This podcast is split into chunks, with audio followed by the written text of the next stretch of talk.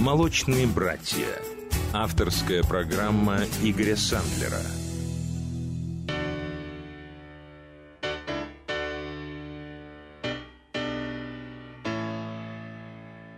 Дитя, сестра моя, уедем в те края, где мы с тобой не разлучаться сможем, где для любви века, где даже смерть легка, в краю желанном на тебя похожем.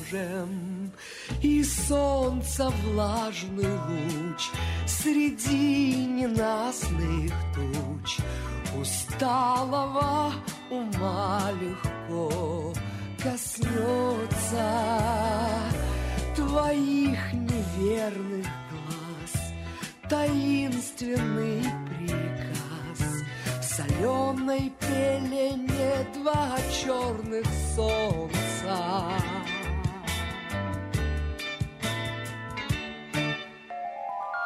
И мы войдем вдвоем в высокий древний дом, где временем уют отполирован,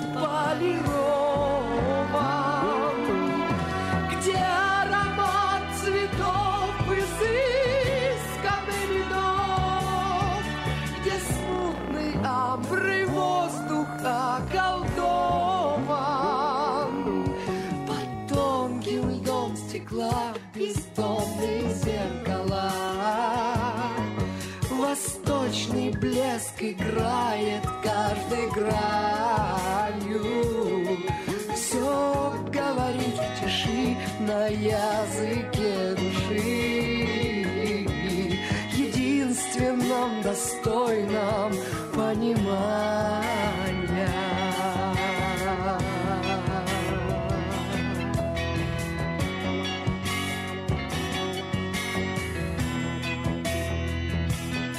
В каналах корабли в дремотный дрейф легли, бродячий нрав их голубого цвета.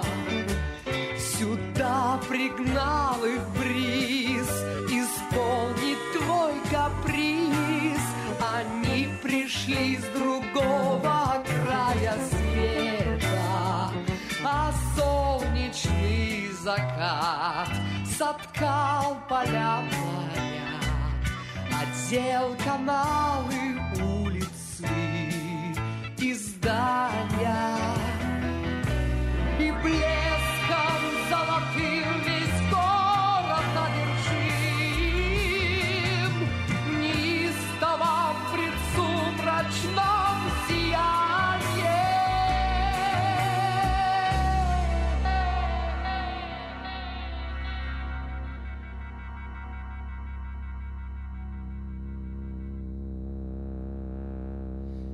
Дитя, сестра моя, уедем в те края, где мы с тобой не разлучаться сможем, где для любви века, где даже смерть легка, в краю желанном на тебя похожим.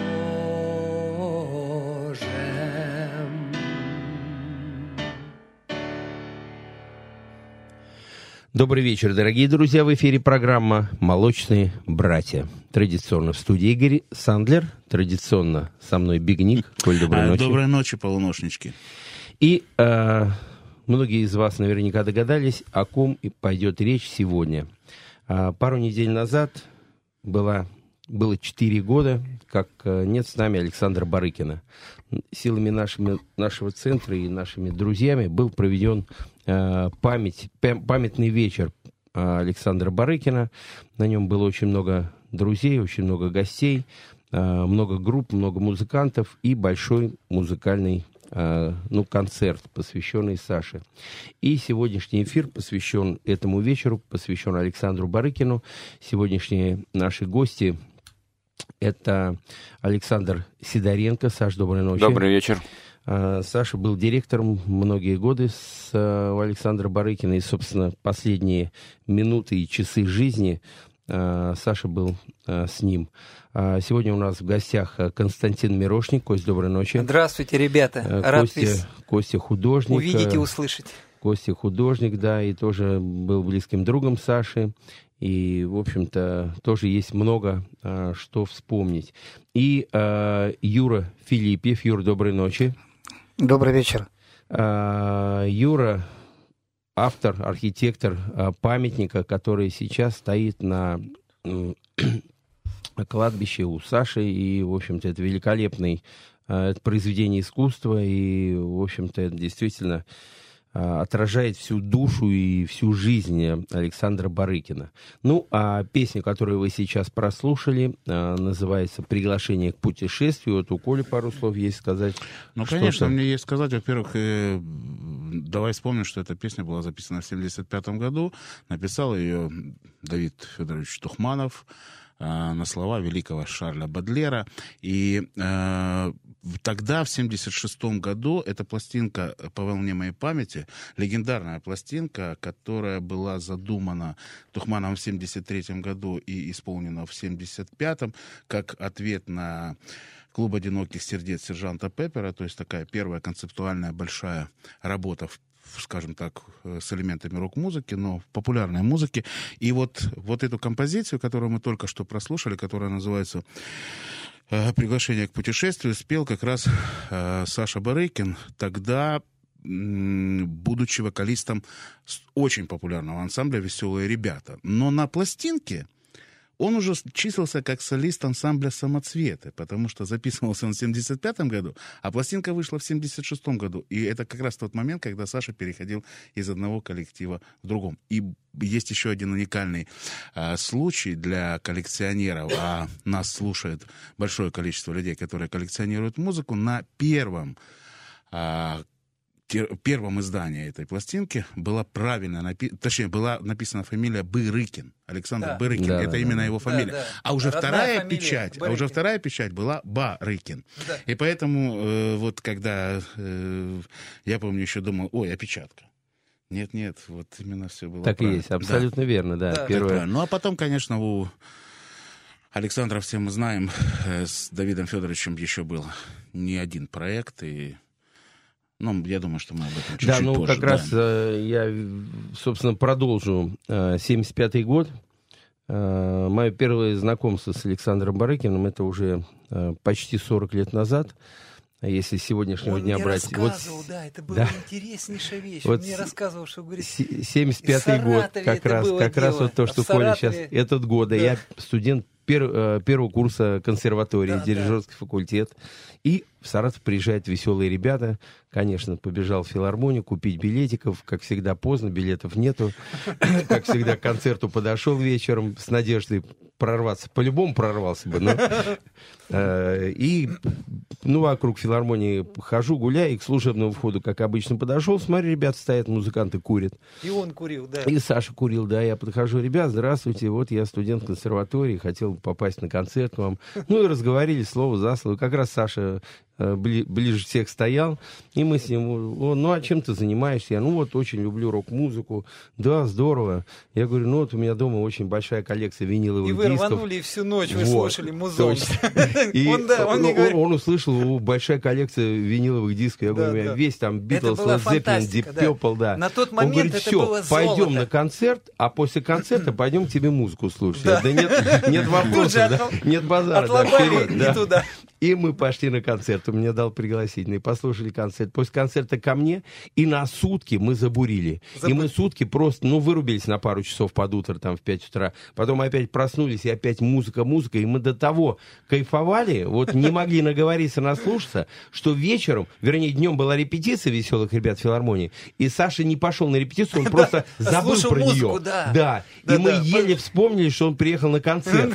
И еле успели на второй день на концерт в филармонию. к 8 вечера. Это Слободкин орал на него, Павел, не знаю как, но, в общем, все, хэппи-энд. Но это было мое первое знакомство с Сашей, и с тех пор мы с ним, собственно, вот эти 35 лет... Это знакомство историческое было, историческое, да? Дружили, да. И сейчас давайте еще одну музыку послушаем, потом каждый расскажет по истории. Старая композиция называется «Портрет».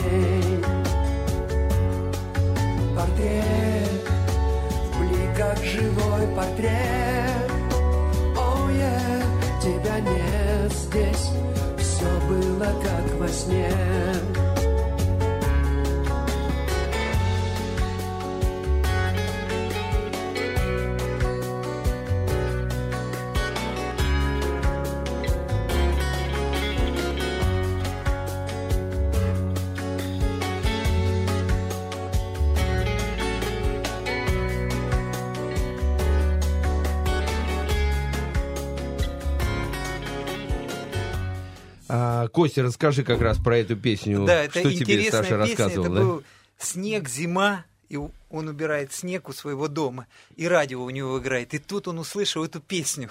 Услышал эту песню, быстрее мчаться, включить, чтобы ее услышать. Он говорит, такая песня, я такую песню услышал. Я хочу ее еще раз услышать. И ждал, у радио сутки ждал, а пока она опять будет играть, сутки ждал. Не спал, мучился, тут уже уснул, и она опять играет эту песню, он быстро включает мобильник, все, у него есть эта песня, написал быстро текст, и такой радостный мне звонит и говорит, я написал песню, о которой будет петь вся Россия. Я говорю, давай, включай. И там вот это, она еще же не записанная была. Портрет. Он любил на телефон, на мобильный телефон портрет записать. Нелечка, кстати, о Нелечке эта песня была. А, все-таки ей посвятил, да? Да, конечно, это Нелли Барыкина. Уже в поздний период его творчества. Поздний период, это поздний период, да. Можно сказать, одно из последних. Да, одна из последних вещей, причем он был счастлив, он так радовался новым песням, новым удачам, и это была такая удача для него. Я говорю, Сан Саныч, молодец, классная песня, давай ее на радио отнесем, давай, все, мы уже как-то так... А Шурик тоже взял эту песню, начал двигать, но остановилась история. Действительно, у Саши последний альбом, который называется «Живая душа», к сожалению, он не вышел, но мы его обязательно издадим. И я думаю, как раз в следующем году будет 5 лет, как Александра Барыкина нет с нами, и мы обязательно издадим. И этот альбом, и еще есть неизданные его песни из последних работ. И, дорогие радиослушатели, вы нам можете звонить в прямой эфир +7 925 101 107 0. И любые вопросы касательно музыки, касательно темы нашей программы «Александр Барыкин» вы можете задавать в эфире. Саш, давай вот расскажи вообще... Ты вспомни какие-то истории из вашей совместной работы, все-таки несколько историй лет. Было много.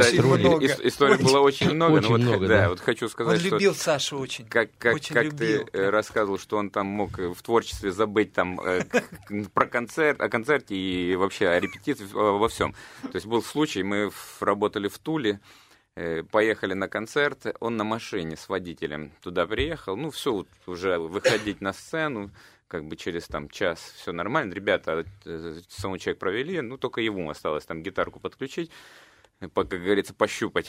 Я ему говорю, ну все, Саныч, все готово, выходи. А говорит, а где моя гитара? Как где? Где твоя гитара? Приехал на концерт без гитары. Без гитары. То есть хорошо там. Звезда приехала. Ребят нашли, там на прокат взяли у местных музыкантов. Телекастер знаменитый взяли. Вот, ну вот такой. То есть он у меня был такой творческий какой-то порыв, и он забыл обо всем. Ну вот такие истории были. У нас как раз звонок. Доброй ночи. А, ребята, оденьте наушнички, там наушники есть, да? Доброй ночи, здравствуйте, вы с нами. Да-да. Александру.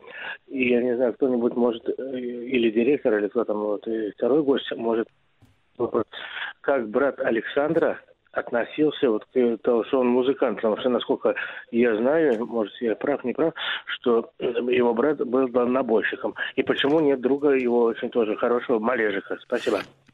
Ну, во-первых, невозможно собрать всех друзей Александра, поэтому тут в студии не уместило бы. У него много было друзей, но я был близким его другом, Костя, Саша был и другом, и работал с ним, поэтому мы пригласили уже ограниченное количество людей. А что касается его брата Василия, вы имеете в виду? Вася, да, Вася тоже, мы с ним общаемся. Отличный мужик. Да, отличный мужик, работает в Люберцах. Что удивительно, прямо сходство у него сейчас стало, прям. Он на Сан Саныча сильно похож, да. Да. А голос, ну, а когда звонит, я так радуюсь, что он звонит. Я слышу этот родной голос, знакомый. Это, конечно, ну, а то, что он дальнобойщиком, водителем, ну, это каждый себе он свою водила, профессию выбирает водитель, сам. Вася водила. Такой нормальный русский водила. Водитель, да. Романтик, любит дорогу. Да. Любит маму. Не, на самом деле мы помогаем и много лет не бросаем, а наоборот участвуем в жизни мамы Александры Георгиевны. Я к ней приезжаю раз в месяц и привозим и продукты, и лекарства, все, что надо. Поэтому, в общем-то, связь с семьей у нас абсолютно жесткая, плотная. И у нас еще один звонок. Доброй ночи. Доброй ночи, здравствуйте. Да. Алло. Да. Добрый день. Это Николай. Ребят, я, знаете, звоню вам покаяться. Был случай такой. Я его узнал потом. Я работал в ресторане, он пришел с девушкой, у него голос был такой сиплый. Я думал, что сипит? Ну, не узнал его, серьезно. Он, может быть, возраст такой, я просто... И, короче, я за что хочу покаяться. Я ему впарил вазу фруктов. Он как бы не хотел. Я рассчитал его. Он, конечно, заплатил ее. Потом, когда он ушел, я вспоминал, кто такой, что. И потом я только вспомнил, думал, вот идиот. Вместо того, чтобы взять автограф, поговорить, а я ему фрукты впарил. Вот такое пасхальное раскаяние. Ну, Николай, на самом деле лучше поздно, чем никогда. Да. А вот сейчас я вот слушаю эту песню, да, и ну просто вспоминаю вот эти годы, да. Я и на концерт тоже ходил в свое время, когда вот, ну, тогда были времена полусовершеннолетия, да. И вот я сейчас вспоминаю, думаю, ну, я слушаю тяжелый рок, как бы, западный, да, и всегда относился к этому как к попсе. А сейчас я вот слушаю вот эту музыку старую. Даже «Белые розы» кажутся шедевром по сравнению с тем, что сейчас делают. Ну, отчасти, может быть, вы и правы, безусловно, да. На самом деле, отчасти, да, но... Но у него голос, просто вот, ну, вот голоса, которые, как говорится, не пропьешь. Обязательно, да.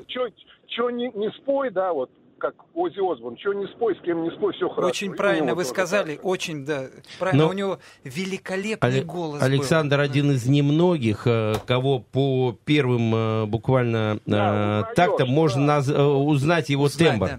У него абсолютно оригинальный, абсолютно такой свой тембр голоса. Да, чудный, необыкновенный, блистающий вокал. Я думаю, вы за него меня простите. Да, мы как друзья его прощаем, так что все нормально, тем более Саша... Ну, фрукты с вас. Да, фрукты с вас по-любому, да. Причем не нам, маме его, или Васе, да, передадим. Маме передадим. Маме передадим. Сан Саныч, он был очень щедрый. Я узнаю его, он мог что угодно взять и купить. Были бы у него эти деньги. Да, вы можете позвонить к нам. Его ничто не остановит. Вы можете позвонить к нам в центр, это +7 499 755 8600 и привезти фрукты. Мы гарантированно передадим маме Александра Барыкина. Так что ждем вашего звонка. Вот, ну, с нетерпением. Да, с нетерпением. Ну, давайте еще один трек послушаем. Давайте, вот четвертый трек, он называется «Русская душа», и потом про него немножко поговорим. О, хорошо, да.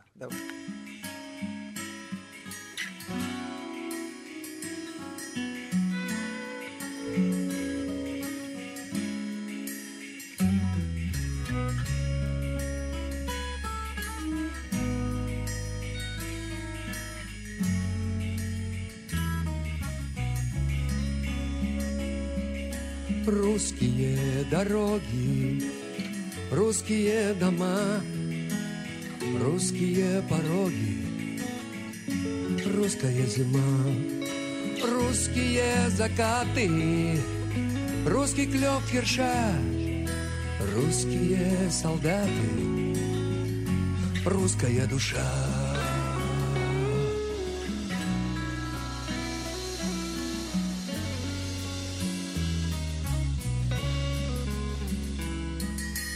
Русские святые, русские глаза, русские святыни, русская слеза, русские морозы, русские поля, храмы до березы, русская земля.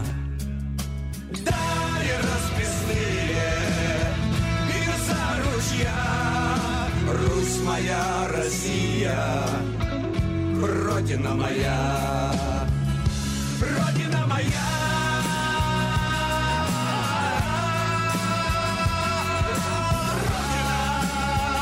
Родина, Родина моя.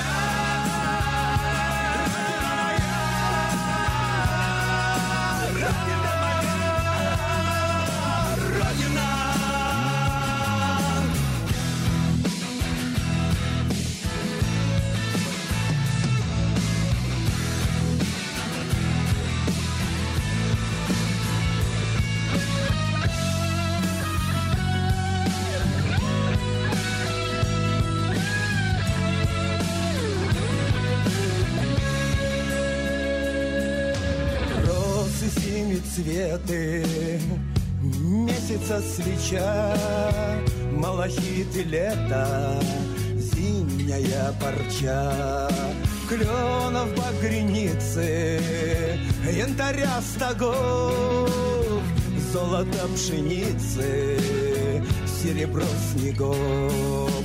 Дали расписные мир за ручья, Русь моя, Россия, Родина моя, Родина моя.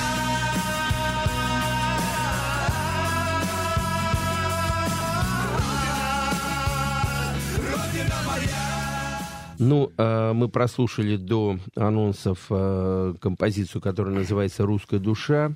И в ней участвовали и Алексей Романов, группа «Воскресенье», Дима Ревякин, «Калинов мост» и Сергей Старостин. И действительно, эта песня, она настолько отражает вот Русь, и настолько она широкая, и настолько мощная, что ее можно слушать без устали и много раз подряд. И на самом деле Саша был глубоко православным и настоящим русским человеком, и он гордился России. Он действительно в каждом городе, куда приезжал на гастроли, он сразу шел в церковь, окунался в купели, Он обязательно, он моржевался вообще, да, и он любил и в любое время, в любую непогоду, в любые, залазил, всех затаскивал, кто рядом с ним был, всех затаскивал в эту в ледяную воду, все орали, ну, мы как-то, он вообще был абсолютно безотказным человеком, и, да, я как, ну, звоню, Саша, у меня у папы там 80 лет в Саратове поехали, ну, да без вопросов, билет свой взяли, всю ночь, естественно, про музыку, про рок-н-ролл, да. Не думал, никому не давал спать. Но это было 5 лет назад, кстати, через 2 недели у меня у папы 85. Как раз это было ровно 5 лет назад. И приехали в Саратов, 20, ну, апрель, начало мая, лед только сошел. Ага. И, естественно, праздник, все. Потом на катерах меня друзья на яхтах на Волгу увезли. И лед еще там. Я, естественно, водочки выпил и говорю: Саш, я пошел купаться. А он не пил уже лет 18. Да, да. И я говорю: Саш, ну ты не он. Не да надо было пить, он уже был вот, как пьяный. Я смотрю, он раздевается, да. И со мной бабах в льды туда. У меня видео даже это осталось до сих пор. Видео есть, да, да. Да, видео есть отлично. Видео. И он на самом деле, а потом уже у племянницы свадьба была в Израиле, и я как раз: Саш, полетим на свадьбу. Он: полетели. Давай только это, Сашу возьмем, Сидоренко, да вообще с удовольствием. И мы как раз вместе полетели. Это февраль был уже, Средиземное море. Так Саша вставал с утра, будил Сашу Сидоренко и на море. Расскажи. Последний день, да. Он у меня будет там в 6 или в 5 утра, ну вот только это, будет меня. А у нас 2 номера были, ну как стенка в стенку. Вот, гостиница на берегу моря прямо. На берегу моря будет меня, стучит, я просыпаюсь, встаю такой, сильный. Говорю: что, Сан Саныч? Говорит: пошли, ты, говорит, пошли купаться, последний день. Я говорю: Сан Саныч, прилечу в Москву, выключу домашний, мобильный телефон на неделю, чтобы тебя не... Сам отключусь. Да, потому что он всегда очень рано просыпался, ну, жаворонок, а я сам как бы сова, и не могу рано вставать, а ложусь поздно. И так же было, как я его тоже, там, мне звонит, я не беру трубку, а вечером я ему наоборот думаю: сейчас я тебя проучу. То есть это, в 1:00 ночи звоню, а он спит. Говорит: что случилось? Я говорю: ничего. Говорю: ты спишь? Я говорю: да. А я не сплю. После этого... Радостно объявил, да? После этого он мне до 12 писал смс, а после 12 уже начинал звонить. Кость, у тебя какие истории? Да, и, ну, очень интересно. Ну, вот Израиль, он рассказывал, говорит: я вернулся оттуда. Ну, говорит: Костян, я там плакал. Я был на свадьбе, говорит. Я плакал. Да, ему свадьба очень понравилась. Я увидел это все. Он мне все подробно рассказал. То есть я там не был, но я это все видел, потому что... Прочувствовал, да? Он мне все в этом... В ярких таких рассказах. Однажды, значит, в 2:00 ночи звонит, говорит: на войне не спят. На войне. Я написал такую песню, вот эту вот, ну, а как раз «Русская душа». Я, говорит, ее очень долго писал, очень, дня 4. Приехал и сыграл. Мы сняли это видео, у нас есть видео в нашем архиве в семейном, даже мы не выкладываем его никуда. Вот оно лежит у нас, я включаю иногда. Сан Саныч там очень устал из аэропорта, только вот приехал откуда-то, с Сашей вместе сели на диван и исполнил эту песню «Русская душа». И так тихо пел. Он мне говорит: я буду тихо петь, потому что уже все спят, дети спят. И так он спел эту песню. Просто необыкновенно. На секунду вот он остановился, замерло время. Как бы город Москва остановился, все остановились, а машины остановились. Какая-то была пауза такая. Я говорю: это гениальная работа, молодец. Он говорит: все, а будем писать. И уехал. Не, действительно, он мог тихо петь, но это настолько убедительно было и настолько цепляло, и причем... Голос был такой летучий, вот, ну, тихое пение, оно было летучим таким, вот, полетный голос очень. У нас еще звонок. Доброй ночи, здравствуйте. Доброй ночи, да. Я еще отвлекаю вас от таких интересных рассказов. Я уже звонил. У меня еще один вопрос родился. История, хотелось узнать, песни «Букет». Спасибо. Букет, но это я вам расскажу. Ну, во-первых, телефон прямого эфира +7 925 101 107 0. Звоните нам. Сегодняшний эфир посвящен Александру Барыкину. И сейчас мы, конечно, про Букет поговорим, но на самом деле... Очень интересная история. Сейчас Костя расскажет историю, а я расскажу, что Саша, наверное, в конце уже настолько устал от букета и аэропорта, и велосипеда, он говорит, не букет, а буфет. И он мне говорит, ну блин, ну почему меня вся страна любит за букет, аэропорт там? Ну я же люблю рок-музыку, я люблю русские баллады такие, рок-н-ролльчик, мне рок хочется играть, но почему такая судьба? Ну он же в последнем буфет этот переделал уже в регги. Изменил, уже его пел в регги. Уже безобразие, уже да не узнаваемость. У него была маленькая книжечка, такая вот, подорожник Рубцова, кто-то ему дал. И он говорит, я вечером на кухне сидел, вечером на кухне, у себя в Люберцах дома, вечером на кухне открыл вот так эту книжку, прям открыл книжку, и за 2 минуты сыграл эту песню мгновенно. То есть я говорит, ее не сочинял. Я открыл книжку, взял этот аккорд, соль-мажор, и вперед из песни. Та-да-да-да-да, и все. И все. Вот она длится, а 4 минуты он ее изобретал. А потом они уехали на гастроли, если я не ошибаюсь, в Нальчик, ну, куда-то вот туда, Владикавказ, и там уже с ребятами до выступления, выхода же на сцену, он говорит, так, у меня новая песня. Сыграл, ребята все супер, супер люди, супер музыканты, мгновенно, без репетиции засадили эту песню, и Валёк Ильенко на саксофоне дал вот это вот соло. Та-да-да-да-да-да. Вот это вот. И все. И песня готова. Пошла в народ. Вся страна поёт. Еще, да, нет, еще очень важно, он рассказывал, он говорит, ну что, вот у нас есть эта классная песня, и мы ее отнесли на радио, а в рабочий полдень. А в рабочий полдень, говорит, шампанское и белочка, шоколадка-белочка. Да, а шампанское и белочка, и больше ничего не надо. И я каждый день эту песню ставили год, целый год ставили в рабочий полдень. И она стала суперхитом, стала эта песня. Говорит, никаких ни денег, ни ротаций, ничего. Просто люди звонили, говорили, включайте эту песню, включали. А он режиссеру отнес, говорит, бутылку шампанского и шоколадка-белочка. Вот как решается... величайшие рок-хиты, величайшие рок-хиты нашей России. Вот, да. Ну, сейчас давайте 7-й трек послушаем. Он называется «Я у Бога на ладони песню новую пою».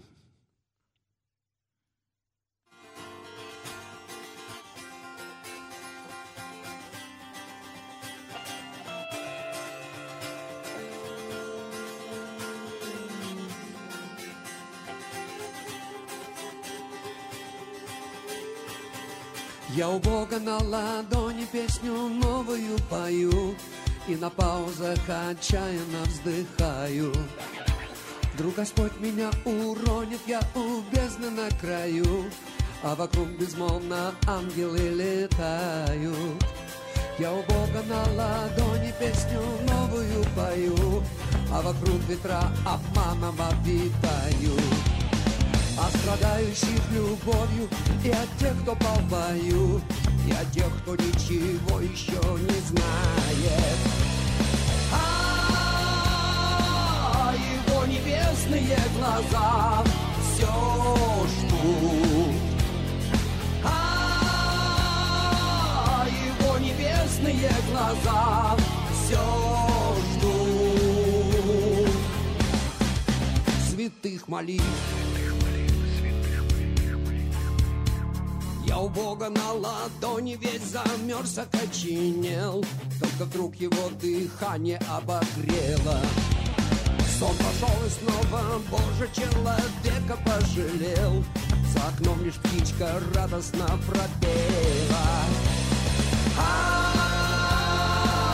его небесные глаза все ждут.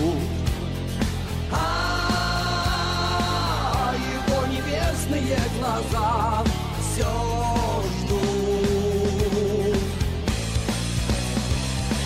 святых молитв.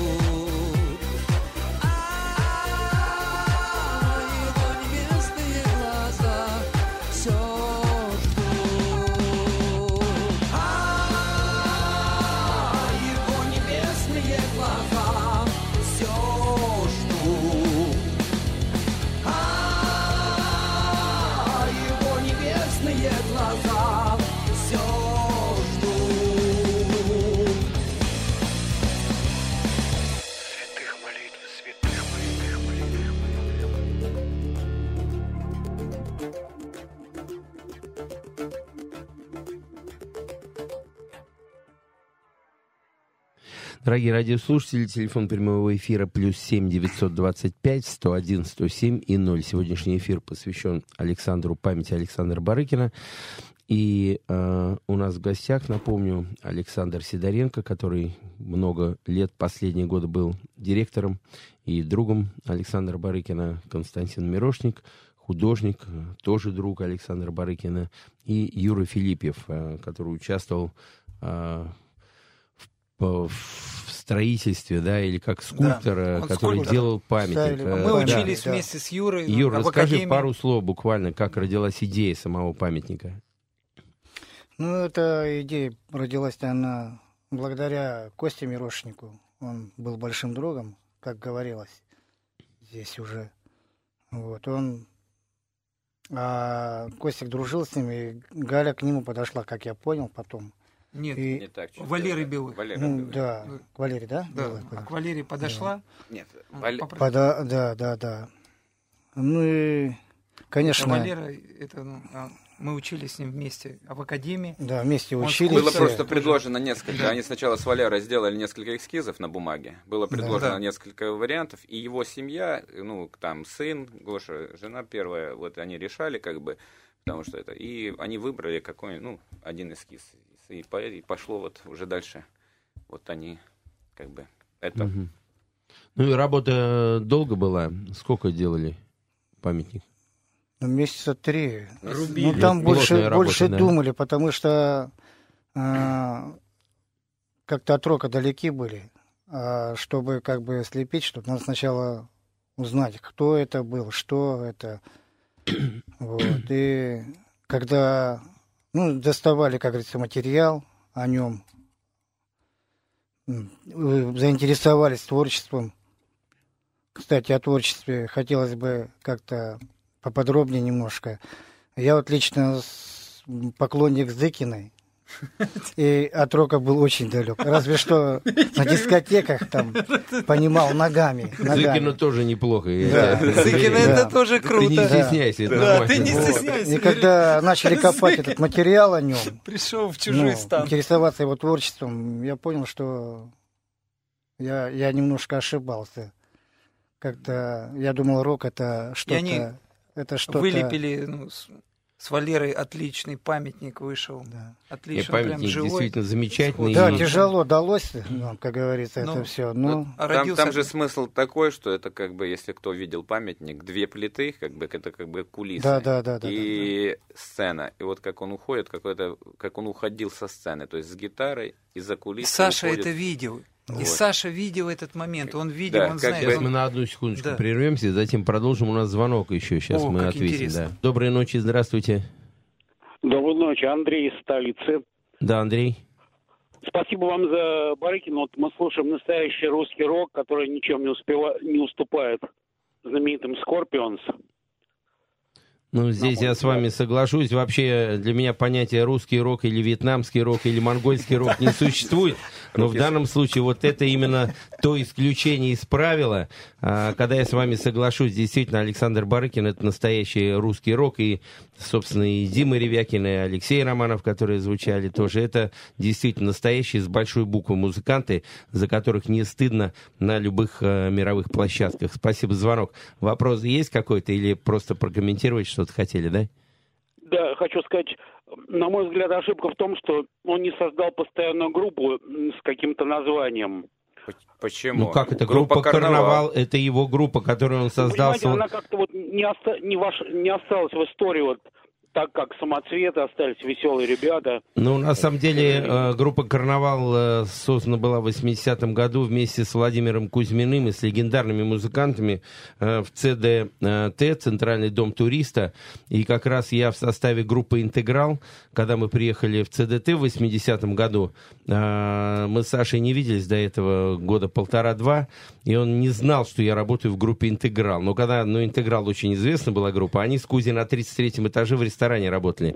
И когда он узнал, что группа «Интеграл» приехала в Москву на гастроли, они закрыли на вечер ресторан свой, ну, в смысле, ресторан работал, но без музыки. Хотя у них переаншлаг был, и люди шли их послушать. Ну, Кузя, Барыкин, там, легенды. И они спустились вниз. И он говорит, когда я увидел тебя на клавишах, у меня чуть глаза из орбиты вылезли, он не знал, что я в «Интеграле».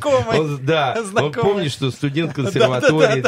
И вдруг, из Саратова. Да, я там шоу делал большое. Так что эта группа «Карнавал» 80-е, она собирала стадионы, громадные переаншлаги было, и действительно, «Карнавал» как раз...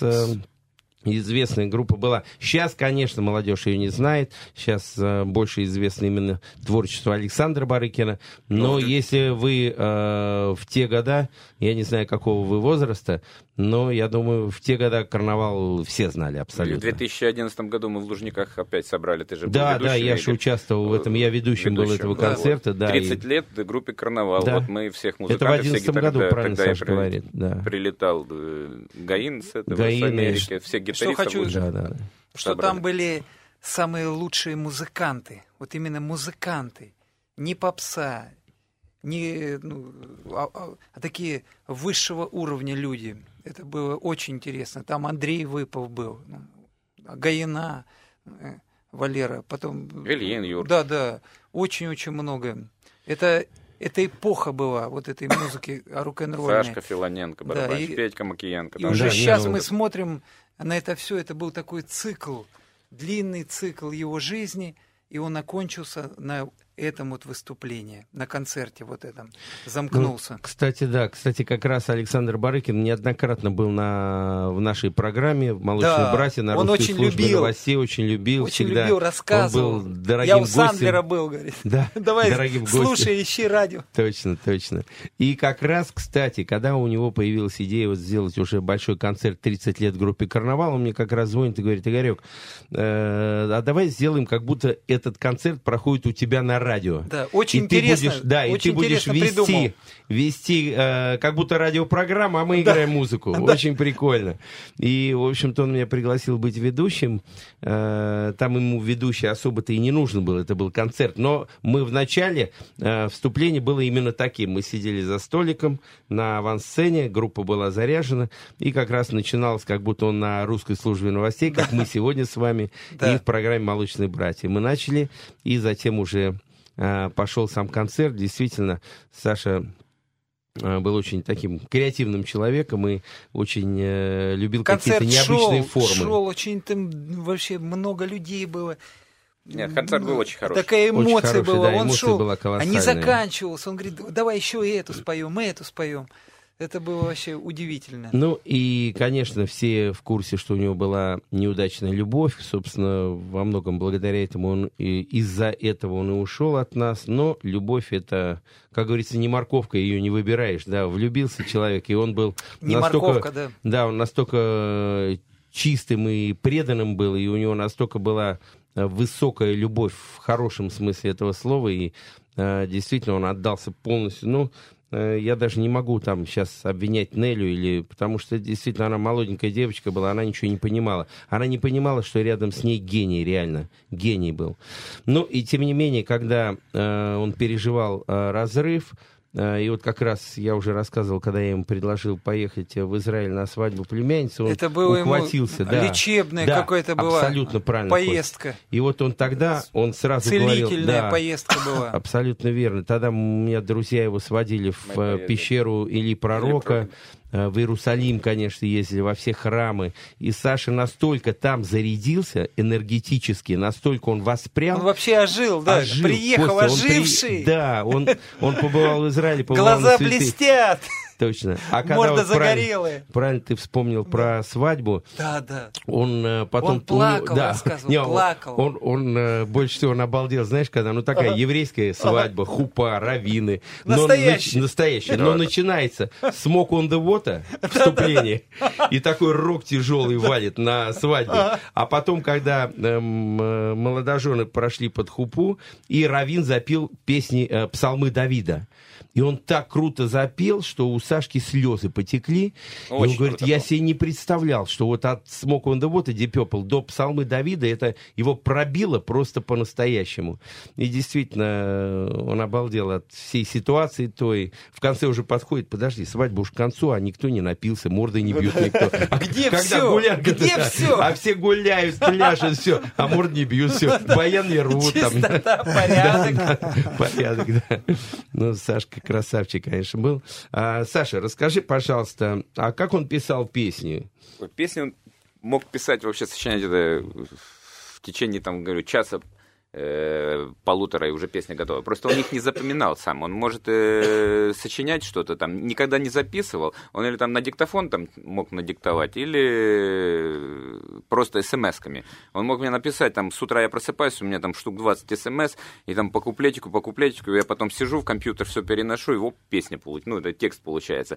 Также вот одна из последних песен, это «Давай живи», вот, которую он так и на последнем концерте ее не исполнил. Мы ехали, по-моему, даже с Саратова. Да, последние гастроли были в Саратове, в Саратовской области, где он фактически родился, в Вольске, где его родители. Вольск. Вот. Да. Мы оттуда ехали на поезде, нам там встретили шикарно, дали раков, коробку целую, все там нас там...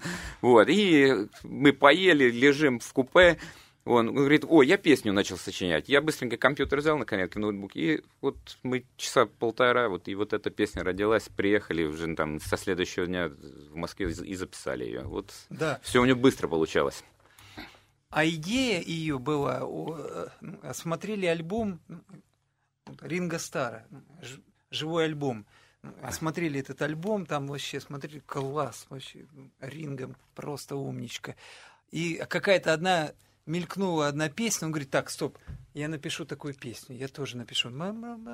И сам себе там мур-мур-мур-мур-мур-мур-мур, и вы как раз... Да, он быстро... Нет, шикарная песня. Идея оттуда пошла, как бы вот Ринго Стар. Но на самом деле просто времени абсолютно нет, мы бы с удовольствием послушали еще его песню, но без следующей песни я считаю, что эфир не состоится, поэтому мне обязательно хотелось бы поставить песню, которая называется «Камешек». Это песня о музыкантах, о друзьях, которые ушли от нас, которых нет с нами. И Саша как чувствовал, просто буквально за несколько месяцев до того, как его не стало, с нами он написал эту песню. Это была, как я считаю, лебединая песня Александра Барыкина. И сейчас обязательно она прозвучит в эфире. Это моя любимая песня из этого альбома. Я ее не могу равнодушно слушать. Всегда ком к горлу, потому что действительно она... Он прилетел ко мне на день рождения в феврале и спел с большой сцены эту песню, мне посвятил ее, и через месяц Саши не стало. Ребят, спасибо огромное, что вы пришли. Игорь, спасибо. Спасибо. Вам и обязательно будем периодически встречаться и делать эфиры Александру, и людям огромное Александра Барыкина. За звонки огромное, да, спасибо за звонки. Спасибо. Всем спасибо. А сейчас всем послушаем песню Александра Барыкина «Камешек».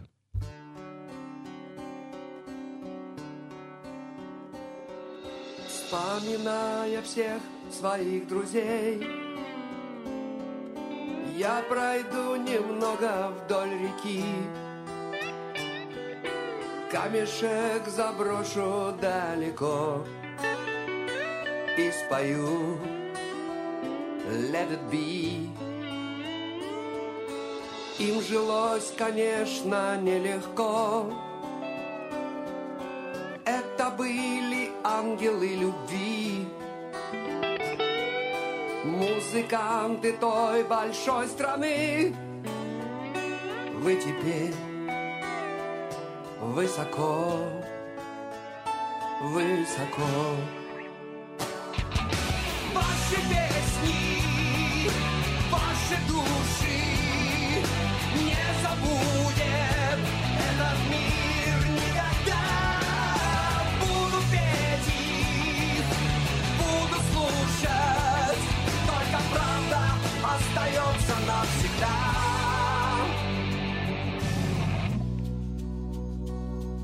Вспоминая всех своих друзей, я свою гитару расчехлю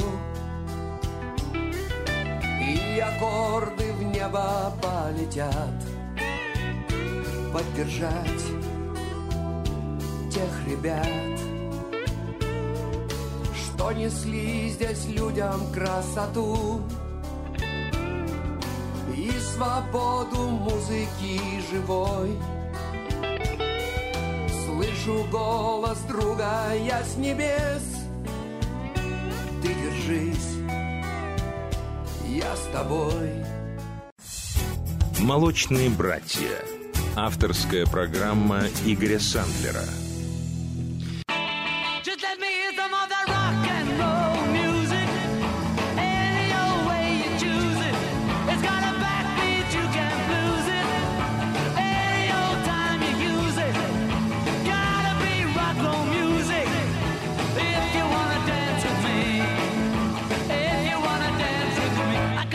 Against modern jazz, unless they try to play it too down fast, I lose the beauty of the melody until it sounded like a symphony. That's why I go for that rock and roll music. Any old way you choose it, it's got a backbeat, you can't lose it. Any old time you use it, it's gotta be rock and roll music. If you wanna dance with me. Took my love on over across the tracks, and she began a man a wailing sad. I must admit they had a rocking band, man, they were blowing like a hurricane. That's why I go for that rock and roll music. Any old way you choose it, it's got a backbeat, you can't lose it. Any old time you use it, gotta be rock and roll music. If you wanna dance with me. Way down south they had a jubilee, them Georgia folks they had a jamboree. They're drinking homebrew from a wooden cup, the folks are dancing, they got all shook up. I started playing that rock and roll music. Any old time you use it, it's got a backbeat, you can't lose it. Any old time you use it, gotta be rock and roll music. If you wanna dance with me. Get to hear them play a tango, and in the mood they take a mambo. It's way too early for the Congo, so keep a rockin' that piano. That's why I go for that rock and roll music. Any old time you use it, it's got a backbeat, you can't lose it. Any old time you use it, oh, they got rock and roll music. If you wanna dance with me.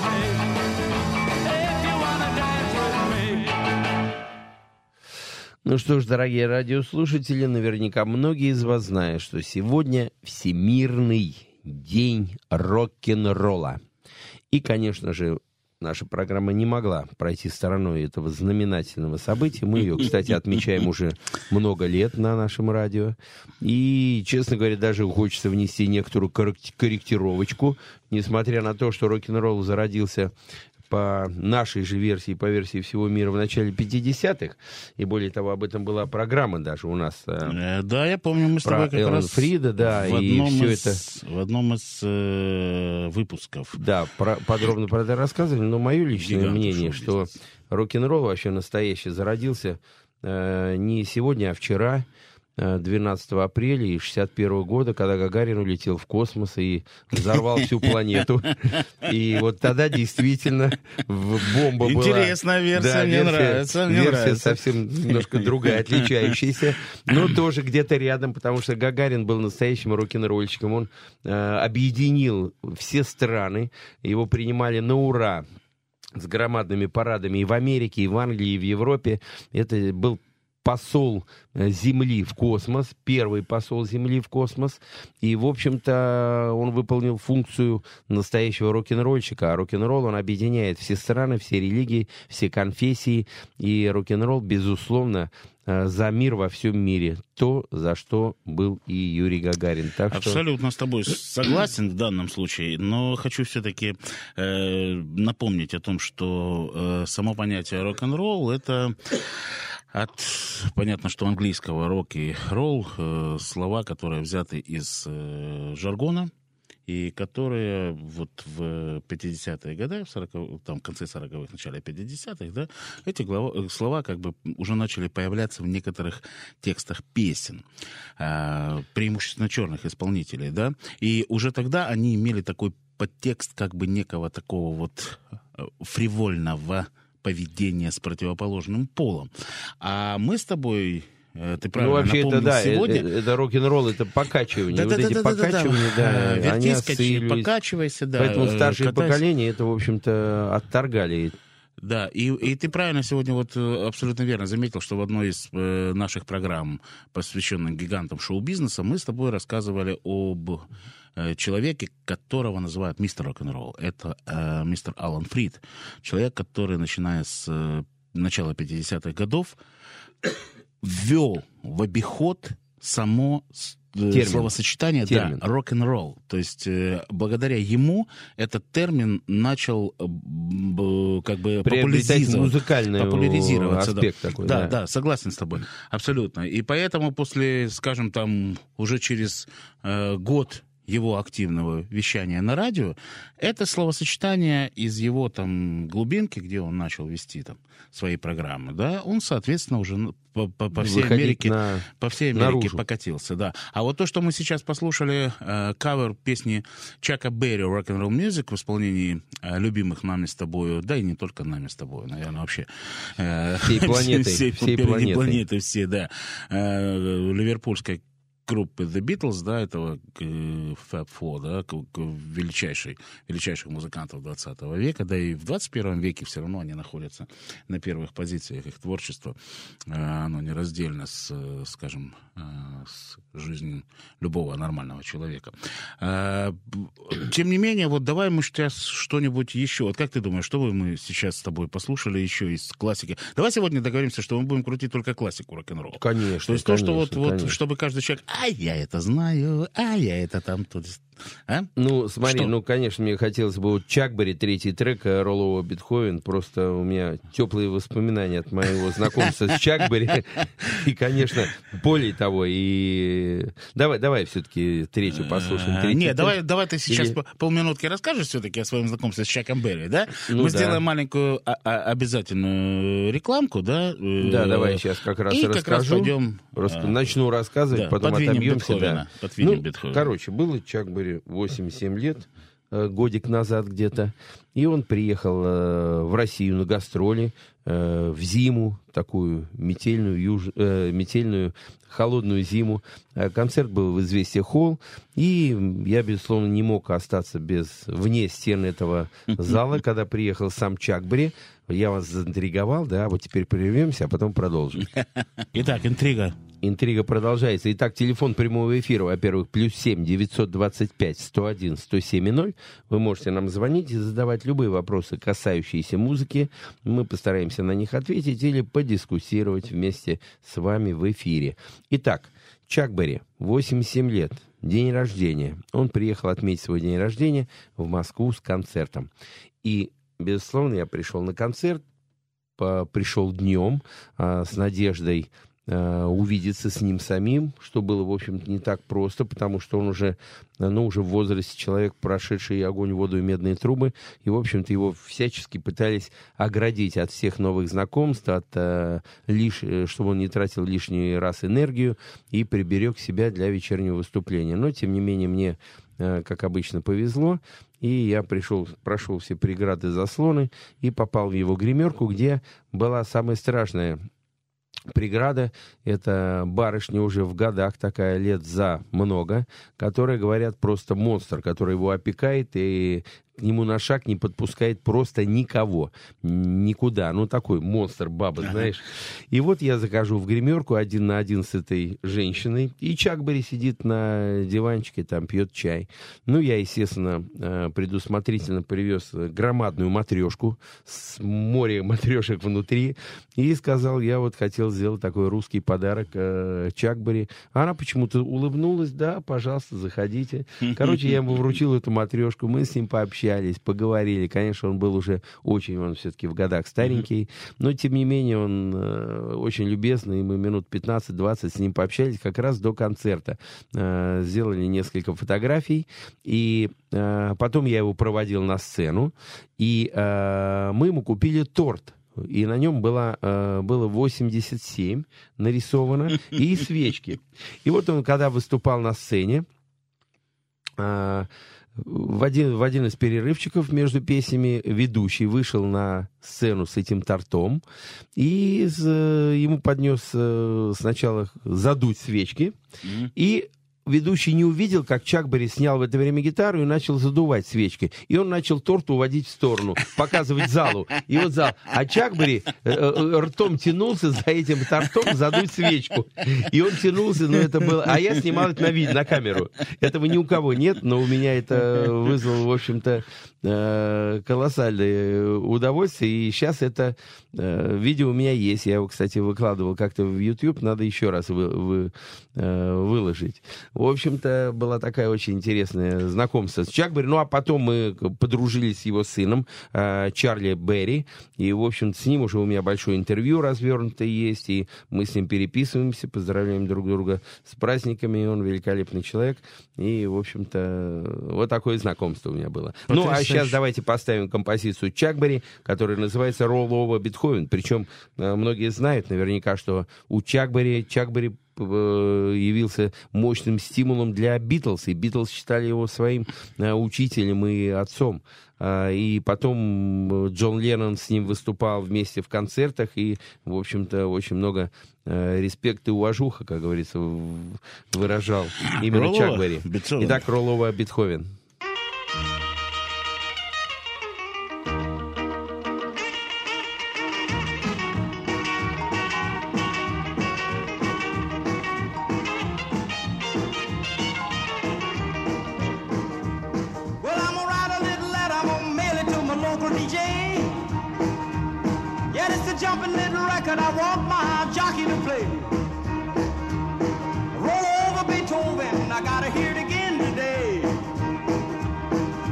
Temperature rising, the jukebox blowing a fuse. My heart beating rhythm and my soul keeps singing the blues. I roll over Beethoven, tell Tchaikovsky the news. I got the rockin' pneumonia, I need a shot of rhythm and blues. I caught the rolling arthritis sitting down at a rhythm review. I roll over Beethoven, they're rockin' in 2x2. Well, if you feel it and like it, go get your lover, then reel and rock it. Roll it over, then move on up. Just a try for further, then reel and rock with one another. Roll over Beethoven, dig these rhythm and blues.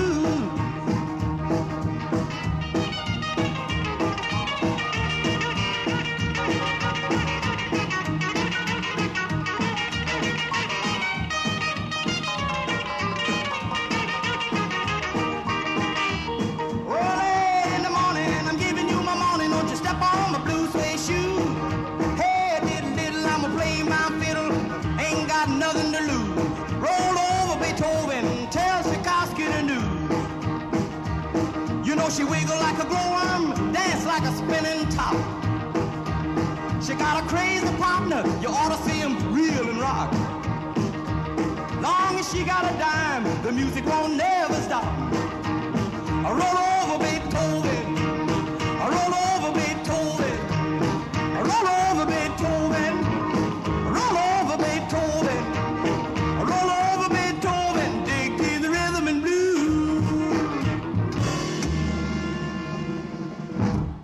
Так, ну после того, как Бетховен в сторону отошел, я теперь следующий, как говорится, трек. Я тебе специально приготовил этот трек. И сейчас скажу почему. Я назову, а ты сразу поймешь почему. Ну-ка. Rock Around the Clock Билл Хейли. Я же помню эту историю, когда ансамбль «Интеграл» и Игорь Сандлер за клавишами. Точно, так и было в далекие 70-е. А вот расскажи, пожалуйста, вот когда впервые... почему она, эта композиция, именно она? Вот ну, честно говоря, я даже не вспомню именно, почему мы выбрали «Rock Around the Clock», но именно я ее пел в группе «Интеграл», и именно когда мы уже приехали с концертами в Москву, Именно я эту песню исполнял и, в общем-то, делал там, делал кульбиты вокруг своих клавиш и играл ногами на клавишах. И, в общем, делал такое грандиозное шоу. Бегал, как бешеный, вокруг клавиш. В зал выбегал с стробоскопа. Я сачок, который бабочек ловить. Я выбегал в зал, одевал на головы там ошарашенным... зрителям, выбегал опять на сцену и допевал куплеты. В общем, Rock Around the Clock для меня такая очень ностальгическая песня. И действительно, Билл Хейли — это один из тоже основателей, собственно, рок-н-ролла. Но вся эта плеяда, которая сегодня у нас звучит, это, в общем-то, все отцы-прародители именно рок-н-ролла, повторюсь, день рождения которого сегодня мы все отмечаем. Да, но самое обидное, ты знаешь, я вот пытался найти хоть где-нибудь фонограмму именно Rock Around the Clock в исполнении ансамбля «Интеграл», я ее не нашел. К своему сожалению, не нашел. Поэтому будем слушать оригинал в исполнении Билла Хейли и его группы The Comets. Итак, Билл Хейли и The Comets и Rock Around the Clock. 1, 2, 3 o'clock, 4 o'clock, rock. 5, 6, 7 o'clock, 8 o'clock, rock. 9, 10, 11 o'clock, 12 o'clock, rock. We're gonna rock around the clock tonight. Put your glad rags on, join me home. We'll have some fun when the clock strikes 1. We're gonna rock around the clock tonight. We're gonna rock, rock, rock till the broad daylight. We're gonna rock around the clock tonight. When the clock strikes 2, 3, and 4.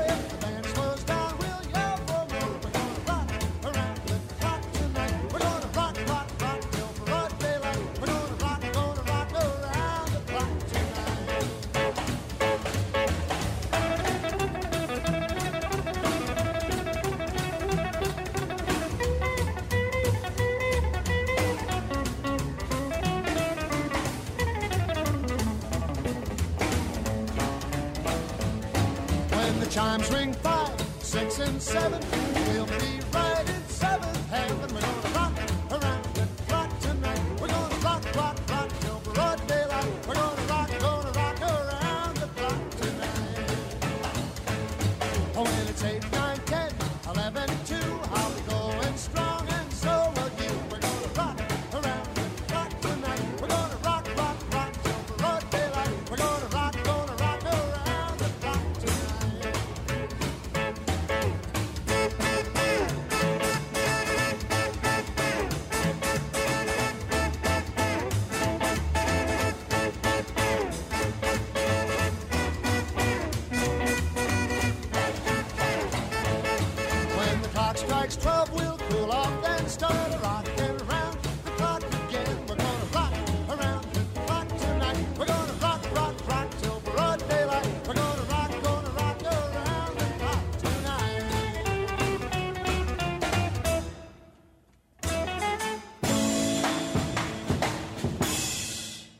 Ну что ж... Сердечко ёкнуло? Ёкнуло еще как. Закатилось практически. Да? Ну, конечно. Это воспоминание. Ты знаешь, молодости. Я вспоминаю, вот действительно, все, что... сегодня готовился, например, к программе, к нашему сегодняшнему эфиру, и вот лазил по интернету в его бездонных пространствах, скажем так, и... вот набираешь рок-н-ролл, и на тебя сваливается масса информации. Я думаю, господи, ведь я до сих пор половина исполнителей, я тебе абсолютно серьезно говорю, которые там вот высвечиваются, которые идешь, когда рок-н-ролл, я половина исполнителей не знаю. А это люди того времени, вот конца 50-х, начала 60-х. Потому что вот именно как бы у нас получается, да, что мы знаем какой-то пласт основных этих людей, конечно, типа Джерри Ли Льюис. Давай послушаем, у нас звоночек, кстати. Да, у нас звонок. Доброй ночи, здравствуйте, вы с нами? Алло. Да, доброй ночи. Алло. Что-то не соединяется у нас, да. Есть. Да, соединилось. Здравствуйте. Доброй ночи, спасибо за передачу. Да, вам спасибо. С удовольствием вот для вас. Будет неполно ваша передача без песни «Рок-н-ролл» из «Кинг» в исполнении «Electric Light Orchestra».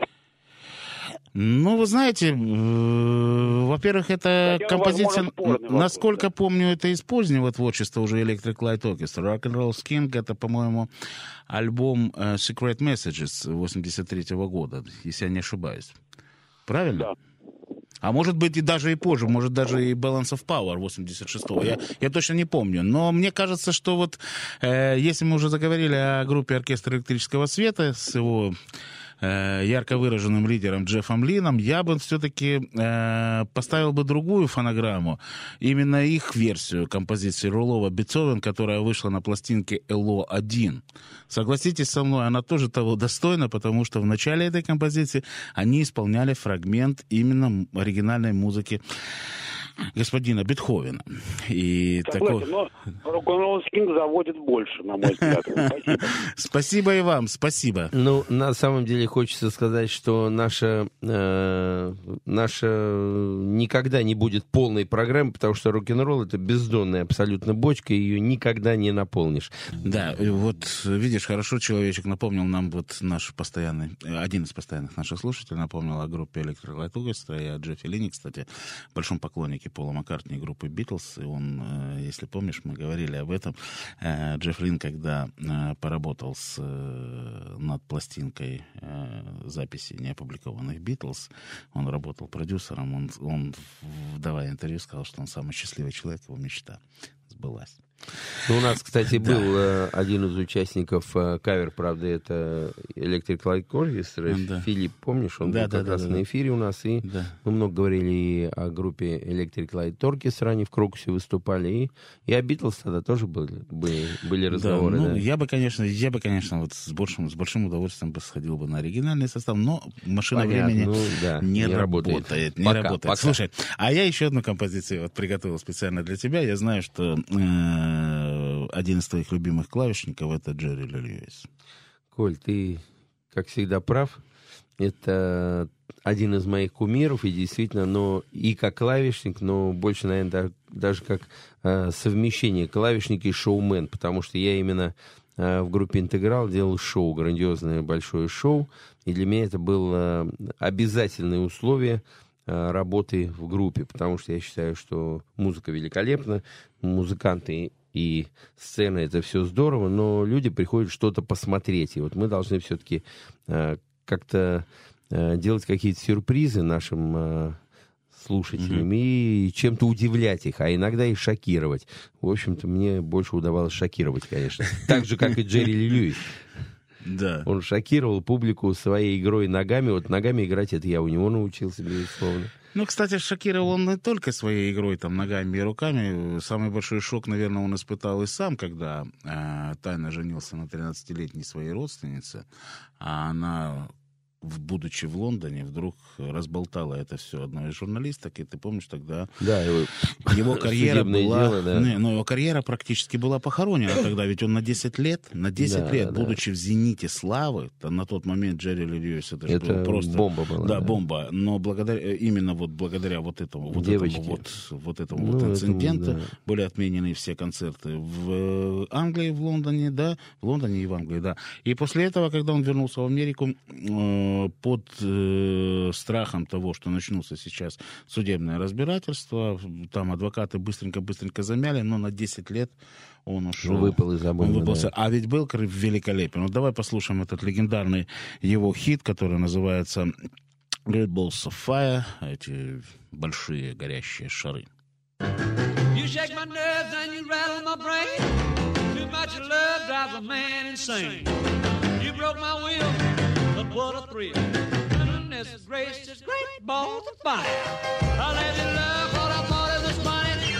You came along and woo, now honey, I've changed my mind. This love is fine. Goodness gracious, great balls of fire. Kisses, baby. Mmm, feels good. Hold me, baby. Well, I want to love you like I love you should. You're fine. So kind, got to tell this world that you're mine. Got you my nails and I twitch on my thumb. I'm real nervous, but it sure is fun. Come on, baby, it drives me crazy. It's just great balls of fire.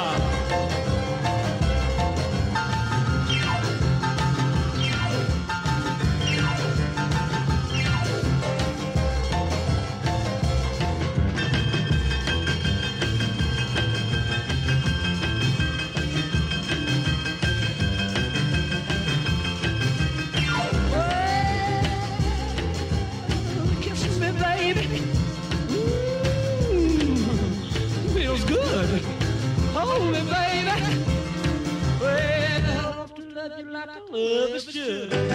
You're fine, so kind. You tell this world that you're mine, mine, mine, mine. Ain't you my lady? I quit on my thumb. Real never somebody show his fun. Come on, baby, drive me crazy. Goodness gracious, great balls of fire.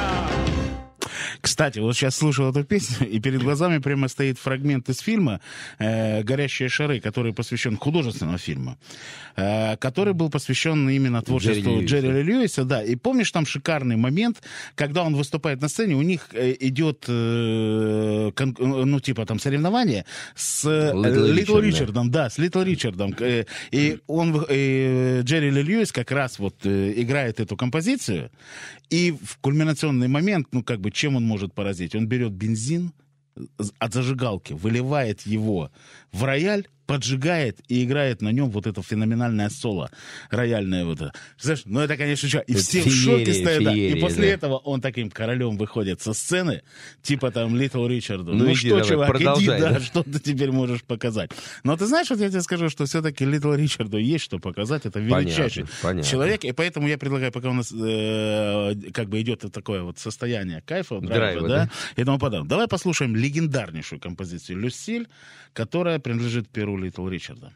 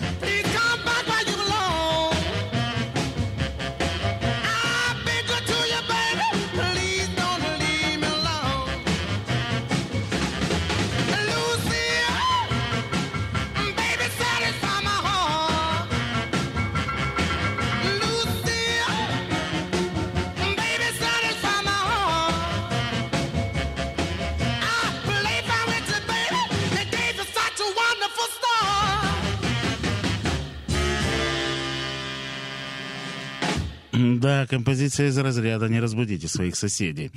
Все равно не получится. Соседи проснутся. Соседи проснутся. По-моему, тут мертвого разбудить можно. Ну что-то. Ну, день рождения рок-н-ролла бывает только раз в году, как пелось в песенке, если можно так перефразировать. Да. А вообще, ты знаешь, вот я слушаю, сколько живой, настоящей энергии льется из этих записей 60-х годов. Да, вот представь, это уже сколько времени прошло. А мы все равно, вот мы сейчас с тобой сидим, да, вдвоем, и просто вот от этого получаем колоссальное удовольствие. Там в час ночи, да, люди уже должны там глазки закрываться, а мы сидим просто... Не дождетесь, да? Да, просто получаем колоссальное удовольствие. Кстати, ты знаешь, я еще одну композицию подготовил для нашего с тобой коллеги, которого я видел вот в эти выходные на Hi-Fi шоу, который проходил в Крокус-Сити, да, вот в комплексе в этом проходила большая ярмарка, связанная с хай-фай оборудованием, с хай-энд оборудованием, и виниловая была выставка, и твой, как говорится, соавтор вот той книги, по которой гиганты шоу-бизнеса, по которой мы с тобой сделали далеко не одну передачу, и, на мой взгляд, очень удачную, и это такая вот долгоиграющая книжка, я думаю, что мы по ней еще попробуем сделать какой-то телепроект с тобой, даст Бог, может быть, кто-то из наших радиослушателей вот, подтянется и поможет нам в этом, да, так как говорится, там, с организаторской возможностью. Я считаю, что он имеет право на жизнь, этот проект, да. Так вот, Валера Кучеренко, мы с ним встретились, приятно общались, и я узнал такую удивительную вещь, что, оказывается, его самый любимый музыкант после Заппы, ну, Заппа — это вообще его как бы... Кумир, да. А вот он говорит до сих пор, что вот Элвис Пресли до сих пор это человек, который независимо от времени, от состояния, вот творчество этого исполнителя его трогает, ему до сих пор интересно открывать что-то новое, казалось бы, уже... хорошо известных записях. И я не удивляюсь этому, действительно. Ну, кстати, в 89-м году я сюда привозил шоу памяти Элвиса Пресли, Барри Уайта, продюсера. Он приехал тогда в Москву. Это с которым ты работал в Лондоне? Да. С которого... Сейчас я расскажу. Это в 89-м году он приехал в Россию, Барри Уайт. Он очень любил Россию, но он англичанин. Ему было 50 лет, как раз мы отметили его 50-летие в Москве. И он мечтал привезти шоу памяти Элвис Пресли в Москву. И отбирал в Москве один из коллективов для гастролей в Лондоне. Это как раз 89-й год, перестройка, только первый вот открывался занавес. И он прослушал в гостинице «Космос» в концертном зале больше 30 групп русских. Там и арии, кого только не было. И «Индекс», я приехал туда. И мы выступили, и он из 30 групп отобрал именно нас. Я организовал, мы отправили ему афиши, и на январь, там, на февраль, вернее, март, были Ливерпуль, Манчестер, Норфолк, уже развешаны афиши, группа «Индекс» едет в гастроли в Лондон. А вокалистом у тебя на тот момент Гриша был? Гриша был, да. Гриша Лепс был вокалистом, но это было до этого, пока еще отправили афиши, до этого мы организовали его приезд в шоу памяти Элвис Пресли. И он приехал в Россию, мы организовали все. Но тогда были самые трагичные дни, одни из самых трагичных дней моей жизни. Это у меня случился пожар прямо за 2 дня до его приезда на базе в Москве, вот на Дербеневской набережной. И, в общем-то, сгорела вся аппаратура, но самое страшное, сгорели 2 парня в огне. Звукорежиссер мой и звукооператор. Они заснули ночью, а раньше рефлекторы такие были по 3 рубля, помнишь, с спиральками? И вот спираль упала, ночью они спали, мат начал тлеть, и они задохнулись. Утром меня вызвали срочно туда, я приехал там, короче, страшная история, но не в этом дело. И потом мы провели все-таки 2 концерта его, но потом самое страшное, что в январе в Лондоне погиб сам Барри Уайт. И потом вот так и случилось, что я уехал в Лондон, уже у нас гастроли сорвались, я уехал в Лондон и на базе его группы создал группу Red Rock. Вот это единственная англо-российская совместная рок-группа была. И так я там и остался, и 2 года проработал. Но к чему я говорю? Когда погиб сам Барри Уайт, его жена Пэм, мы с Барри очень задружились, и она меня пригласила в гости и подарила мне фотографии уникальные, негативы, вот они больше айпада, вот такие негативы, Элвиса Пресли, которые в единственном экземпляре в мире. И у меня дома они хранятся в сейфе под большим замком.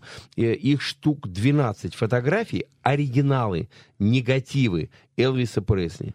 Я не знаю, сколько это сейчас стоит и где их опубликовать. Да, это бесценная вещь. Бесценная вещь, наверное. Да. Давай послушаем Jailhouse Rock в память об этих прекрасных людях, которых ты перечислил сейчас, которых нет с нами, конечно, и послушаем этого великого Элвиса Пресли.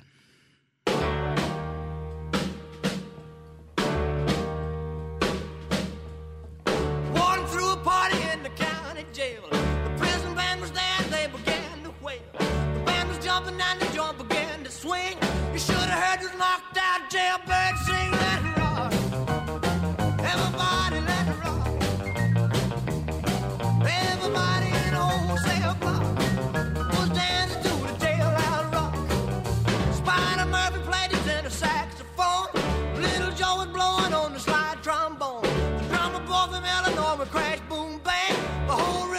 She was a purple gang that rock. Everybody let's rock. Everybody knows they'll block. Put down to the jail that rock. Number 47 said to number 3, you're the cutest jailbird I ever did see. I sure would be delighted with your company. Come on and do the jail hard rock with me, let's rock. Everybody let's rock.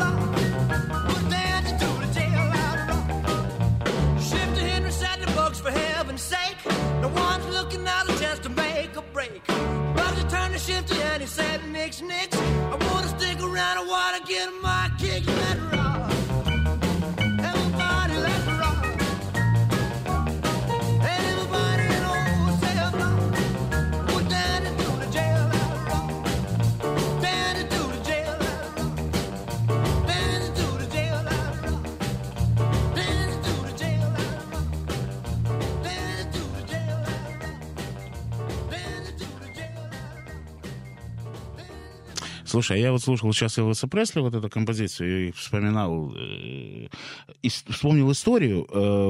Напомни ее, пожалуйста. Ведь когда ты поехал в Англию, вот первый раз, да, ты повез Барри Уайту, это же был человек, у которого самая большая коллекция виниловых пластинок Элвиса Пресли, там что-то 1000, да? И тем не менее тебе удалось его чем-то удивить. Да, расскажи эту историю. Ты прав, действительно, у него больше 1500-2000 виниловых дисков только Элвис Пресли. Изданы во всем мире. Африка, Индия, Вьетнам, я не знаю, ну весь мир, Япония, где издается Элвис, красавец. Все коллекции он все собирал. Но... Ты прав, я его очень удивил. Я ему привез русский Элвис Пресли. 2 рубля 15 копеек. Помнишь, эти все пластинки продавались. Они... Но это имеется в виду, это какой-то... Изданный в России. Да, изданный в России, но не мелодия уже. Не, это не, уже не. Была какая-то вот... Вот даже, кстати, апрелевка саунд. Да, апрелевка саунд. Да. И там, по-моему, если я не ошибаюсь, в виде вот планка ордена Ленина, вот это вот. Да, и он там как бы только написал Элвис. Да, Элвис. Я вспомнил. Так вот, когда я привез ему этот диск, он обалдел, дрожащими руками их взял, открыл конвертик. Говорит, это реально русский Элвис Пресли. Я говорю, Барри, ты не поверишь, это так и есть, это тебе подарок. Он говорит, Игорь, ну и он же бизнесмен тоже, да, у него жилка работает, и у меня он сразу, это сколько стоит? Я говорю, откуда я знаю, для меня это, для тебя это подарок. Он говорит, у меня, ну и он с коллекционерами всего мира в связи. И он говорит, это по 100 фунтов, то есть $200, мы легко с тобой можем продавать. У тебя есть еще... Коля, у меня сразу включился коммерсант, счетчик включился в голове. Я говорю, Барри, ничего себе, я попробую это поставить на хорошие рельсы. Но я действительно приехал в Москву. Извиняюсь, мы на следующий день пошли рядом виниловые пластинки, это еще конец 80-х, их много там было в Лондоне. И пошли в эти магазинчики, и я взял, как образец, Элвис, и начал прицениться. Говорю, ребята, а вам это интересно? Ну, вот оптом привезти. Да-да. И я говорю, и причем у меня есть и Led Zeppelin, и Beatles, и Doors, и Madonna. Ну, наши 2 рубля 15 копеек. Да. Они тряслись, говорит, вези. Я говорю, а почем вы их в продаже можете ставить? Они говорят, ну, мы их будем ставить там 30-40 фунтов, тебе 15. Нормально? 15 фунтов — это $30. А 2 рубля 15 копеек. Я вернулся в Россию. Но купил, естественно, все деньги вложил в эти LP, винилы. Пошел, нашел, оказывается, наш ящик из-под водки. Да. Он идеально подходит под винил. Туда винил встает ровно. Да. И там что-то около 100 пластинок в ящике. Я купил тележку специальную. Эти ящики из-под водки забил винилом. И я с собой в ручной кладе, у меня рекорд был там под 200 килограмм. Раньше первый класс покупаешь, 300 рублей билет, и неограниченно было багаж. Ой-ой-ой-ой. И я тогда прочухал эту фишку. И я, короче, весь Лондон весь Лондон завалил LP. Я, кстати, заработал хорошие деньги. И людям дал заработать. Я привозил оттуда, кстати, это в обратку, естественно, фирменные диски, а туда возил наши. Ну, давай послушаем еще одну группу, которая вот с понятием рок-н-ролл вообще как образом жизни. Это самое большое, я могу сказать так, вот ассоциация у меня, это группа Rolling Stones. И, конечно, многие могут поспорить, сказать, да, это, чувак, ты что, это же ритм и блюз, это славный английский рок, но ведь начинали роллинги, играя еще с Алексом Корнером, помнишь, там все эти коллаборации, да, и через рок-н-ролльную школу они тоже через хорошую прошли. И вот сейчас мы послушаем «Дорогу 66», «Road 66», именно где Rolling Stones играет чистый рок-н-ролл. Более того, добавлю, что рок-н-ролл и Rolling Stones — это очень схожий корень. Ролл и Rolling Stones — это корень один и тот же. Так что это чистый рок-н-ролл. Итак, Rolling Stones.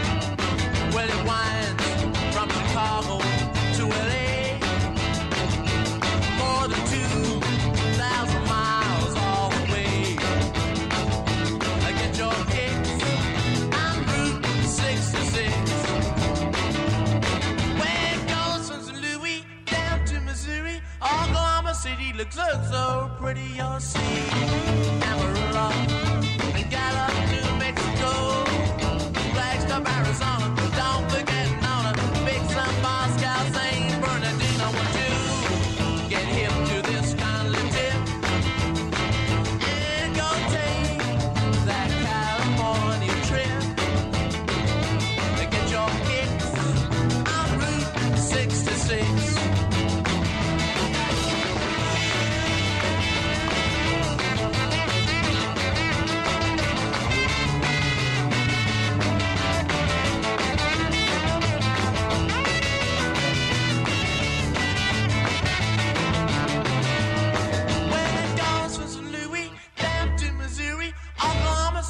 So, so pretty, you'll see Amarillo and got up New Mexico, Flagstaff, Arizona. Don't forget Nona, big South, Moscow, St. Bernardino. Want to get him to this kind of tip and go take that California trip.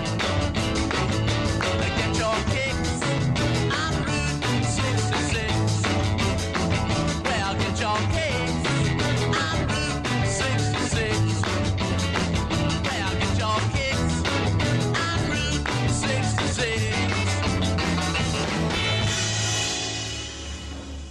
Вот слушая сейчас эту композицию, я вспомнил еще вот такие две интересные пластинки, именно пластинки виниловые, которые продавались в магазинах «Мелодия», зачастую, конечно, из-под полы. Одна, это был такой сборник, ты должен его помнить, польский сборник, назывался он «Рок-н-ролл». Да, продавался помню. За 4 рубля. Да, ну, спекулянтов, конечно, там от 10 и выше. И вот до сих пор я считаю, что полякам лучших, удалось, да, полякам удалось. У них было два сборника. Один был такой с джинсовкой, с какой-то там, и какие-то картиночки. А вот этот именно с косухой, с кожаной, такой очень скуповатый конверт, но на нем было написано рок-н-ролл. Да, и я помню, ну ты что, вот там тема в тему. Притом для нас тогда большинство этих имен, они ничего не говорили. Но музыка была настолько драйвом. Рубал. А вторая пластинка, я помню, которая мне тоже дико нравилась, это была венгерская группа «Хунгария». Была такая команда «Хунгария». Да, и у них была Если я не ошибаюсь, пластинка называлась «Рок-н-ролл пати». Она так и называлась. То есть вот как... Или как... Вот сейчас боюсь, но там был такой рок-н-ролл медли. Вот именно вот эти все хиты. При том, что мне нравится вот у венгров такое немножко мягкое произношение. Uh-huh. Возьми там те же Омеги, Локомотивы, все эти Катю Ковач, да. Вот у них какое-то мягкое произношение в вокале, но это связано с особенностью языка. И поэтому они настолько приятно слушались, такие, знаешь, попсовенькие рок-н-ролльчики, скажем так, но все равно драйв был хороший.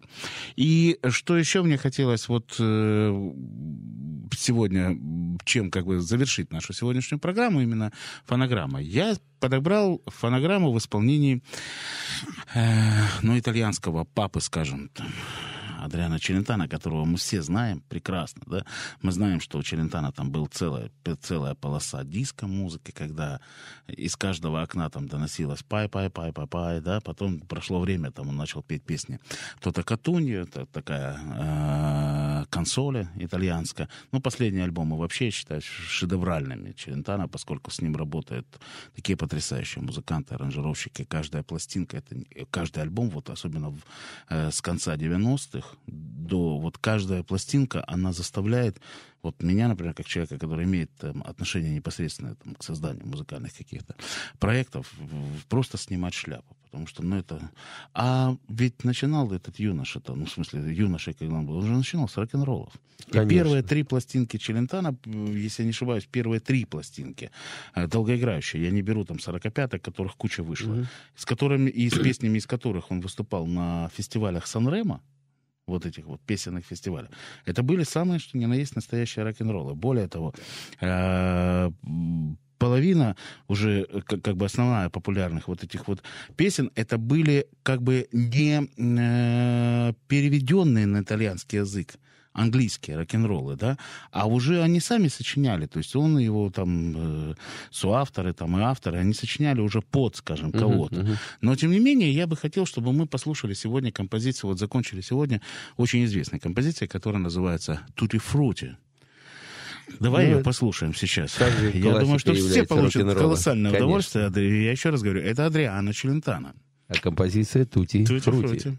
Oh, ba ba ba ba ba lam bam boom, tutti frutti, oh tutti, tutti frutti, oh tutti, tutti frutti, oh tutti, tutti frutti, oh tutti, tutti frutti, oh tutti. Oh, ba ba ba ba lam bam boom, I gotta get this too. You know just what to do. I gotta get this too. You know just what to do. So how long you get some deal? Boy, I don't know what you do to me. Tutti frutti, oh tutti, tutti frutti, oh tutti. Oh, Rory, Tutti Frutti, oh, Rory, Tutti Frutti, oh, Rory. I'm babbling, I'm bamboo, I gotta get them days. Tall, tall, climb a place. I gotta get them days. Tall, tall, climb a place. Try to the ear, try to the where. Jesus, God, and all our prayers. Tutti Frutti, oh, Rory, Tutti Frutti, oh, Rory, Tutti Frutti, oh, Rory, Tutti Frutti, oh, Rory, Tutti Frutti, oh, Rory. I'm babbling, I'm